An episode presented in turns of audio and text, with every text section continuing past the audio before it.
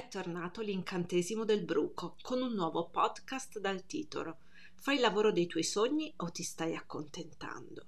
Un tema particolarmente sentito dalla nostra generazione che non è quella dei millennials e neppure la Z. Stai facendo quello che sognavi da piccolo? Ti svegli la mattina in preda all'ansia del domani? Vivi diviso tra i sogni e il timore di perdere la stabilità?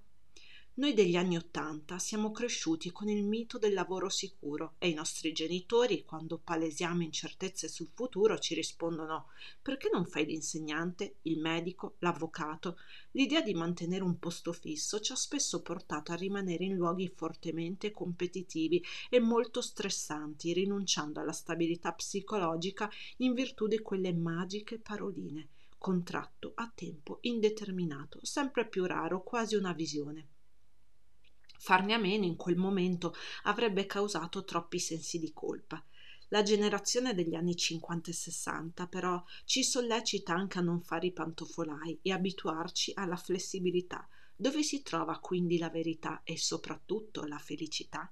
Qual è la nostra strada? Esiste la scelta giusta per noi, per valorizzare il nostro potenziale? Vi è ai nostri giorni un chiaro disallineamento tra percorso di studi e richieste che provengono dal mondo del lavoro. Molti mestieri vanno via via scomparendo a causa della digitalizzazione e dell'utilizzo delle macchine. Viviamo immersi in un mondo sempre più social in cui sei chi appari, ma siamo sicuri che tutti siano come si mostrano? Quanto inciderà l'identità virtuale sui colloqui del futuro? Nei prossimi giorni approfondirò la tematica. Intanto buonanotte, la vostra Annalisa.